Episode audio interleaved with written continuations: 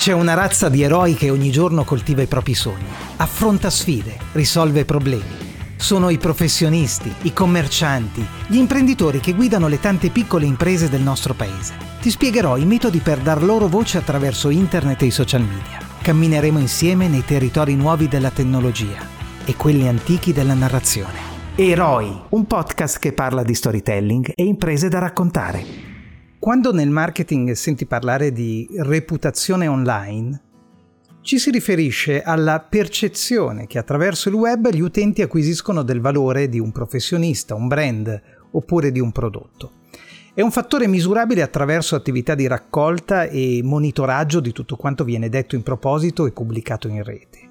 In questo episodio ti offrirò alcuni spunti per riflettere sul peso della reputazione online nelle scelte dei tuoi clienti.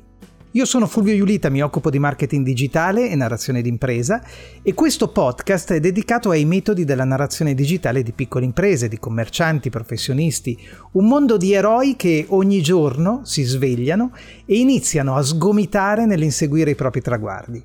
Per comprendere quanto la loro reputazione fuori o dentro internet influenzi la possibilità di arrivare agli obiettivi sperati, immagina questa situazione. Sei fermo al semaforo, è rosso, il motore è acceso, la signora nell'auto davanti a te si sta truccando. Scatta il verde, lei non parte, continua a truccarsi. L'impulso di una bella strombazzata di clacson è irresistibile. Ti propongo una variante della stessa scena. La situazione è identica, ma immagina questa differenza ti accorgi che la signora nell'auto davanti a te sia la tua vicina di casa, quella con cui ti fermi spesso a parlare. È una cara persona e quando hai avuto bisogno si è fatta in quattro.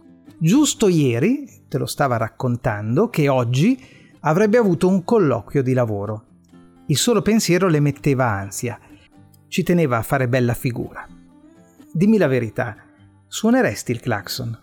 No, non lo faresti.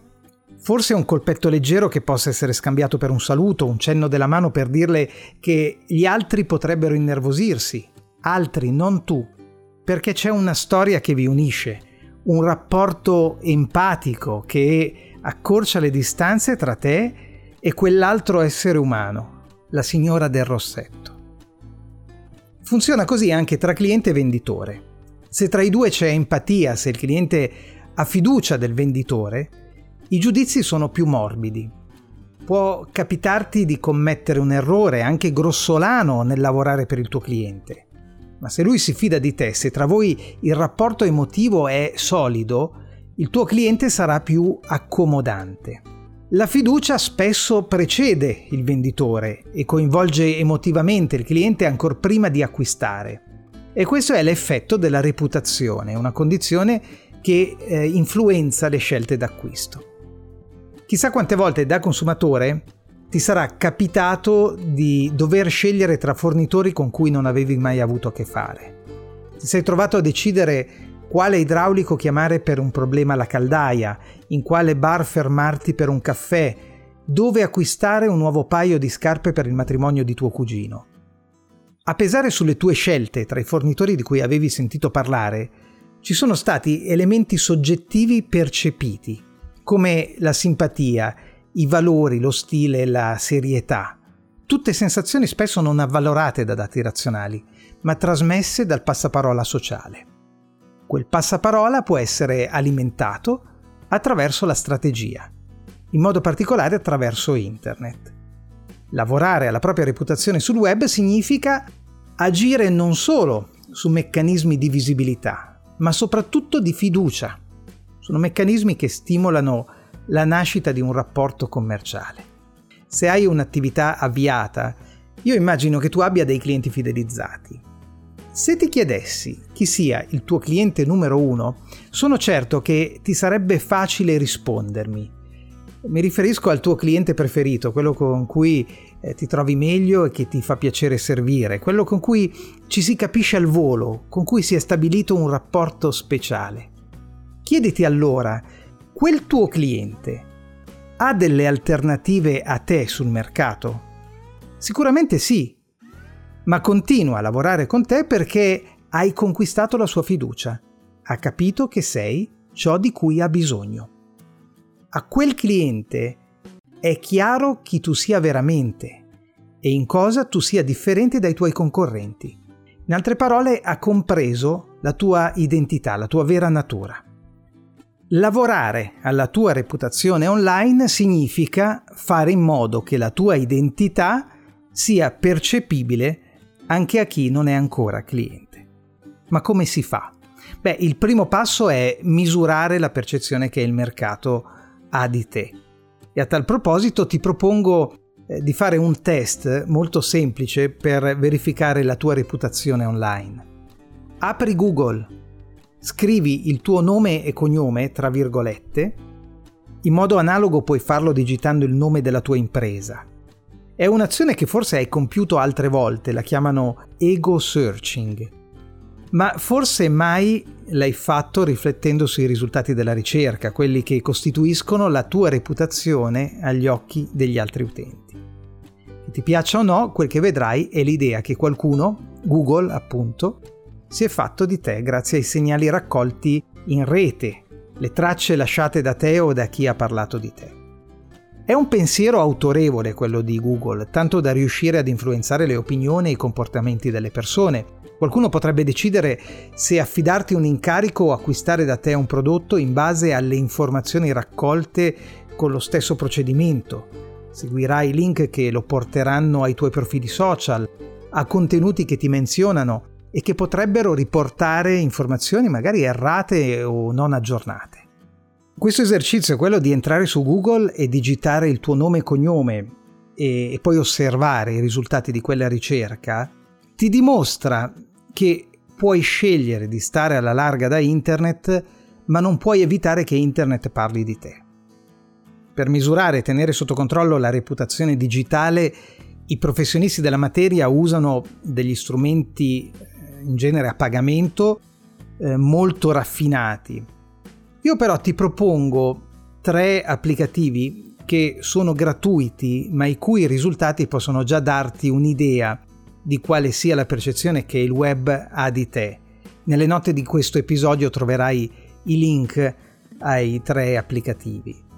Il primo è Google Trends, è uno strumento di analisi con cui monitorare la variazione della frequenza di ricerca su Google di una determinata parola o frase in un arco temporale che vorrai definire.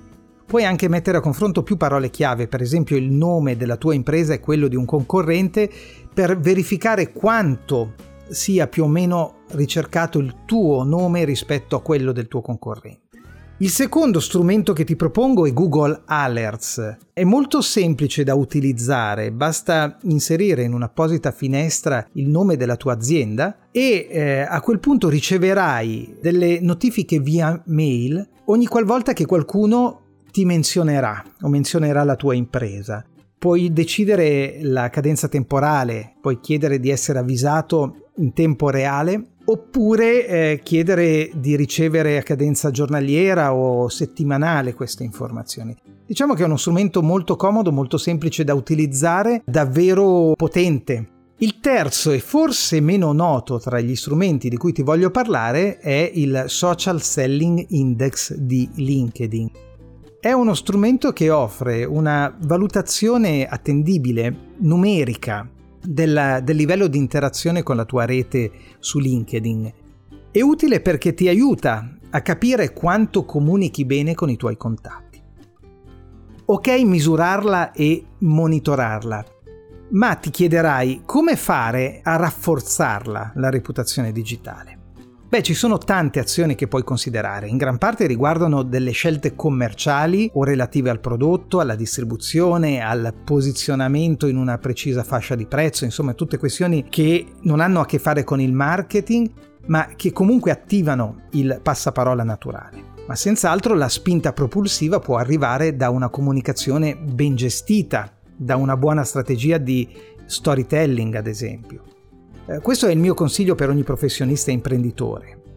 Impara a raccontare, racconta come si svolge il tuo lavoro, cosa fai per i tuoi clienti, come risolvi i loro problemi. Fallo attraverso internet, attraverso i social media. Le storie sono il mezzo più antico per farsi capire, per stabilire rapporti di fiducia e vendere, perché rendono le informazioni concrete, interessanti e anche più facili da assimilare. La storia dell'uomo ce lo insegna, dalle pitture rupestri di Altamira alle vicende epiche dell'Iliade e dell'Odissea, dalle parabole dei Vangeli alle leggende tramandate da giullari, menestrelli, cantastorie. In ogni epoca l'essere umano ha usato la propria natura narrante per diffondere conoscenza e valori. Non voglio ripetere delle cose già dette in altri momenti, perciò ti invito a cercare l'episodio di, di questo podcast intitolato Storytelling e Marketing perché le storie delle piccole imprese piacciono e fanno vendere. Ma vedi, quando un'azienda o un professionista si narrano attraverso il web, accelerano i tempi della percezione, allargano la visibilità verso un pubblico affine, contribuiscono alla propria reputazione su internet e anticipano l'esperienza diretta, quella necessaria al cliente per prendere consapevolezza dei valori distintivi dell'impresa. Risultato non da poco perché, come mi capita spesso di dire, se il cliente non percepisce la differenza tra te e il tuo concorrente, userà un solo criterio per scegliere, il prezzo, e sceglierà il più basso.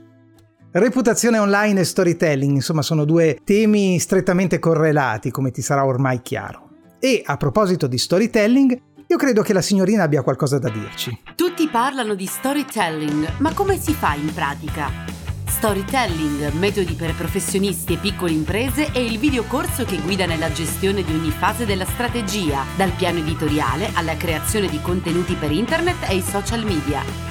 Quasi 5 ore di video on demand, decine di esempi reali, metodi esclusivi, consigli pratici, questionari, esercitazioni e materiale extra da scaricare, disponibili 24 ore su 24. Questi sono i contenuti del videocorso. Storytelling, metodi per professionisti e piccole imprese. Lo trovi su www.videocorso-storytelling.it. Come si fa lo storytelling digitale di un professionista o una piccola impresa? Tanti parlano di storytelling ma pochi te lo spiegano senza tirare in ballo i brand altisonanti.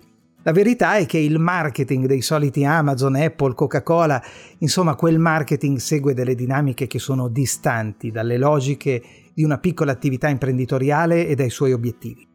Per questa ragione è nato il podcast che stai ascoltando e il videocorso di cui ha parlato la signorina, dove cerco di portare argomenti, spunti, idee alla portata dei budget più piccoli. Avremo modo di tornare sulla questione nel prossimo episodio di Eroi. A presto!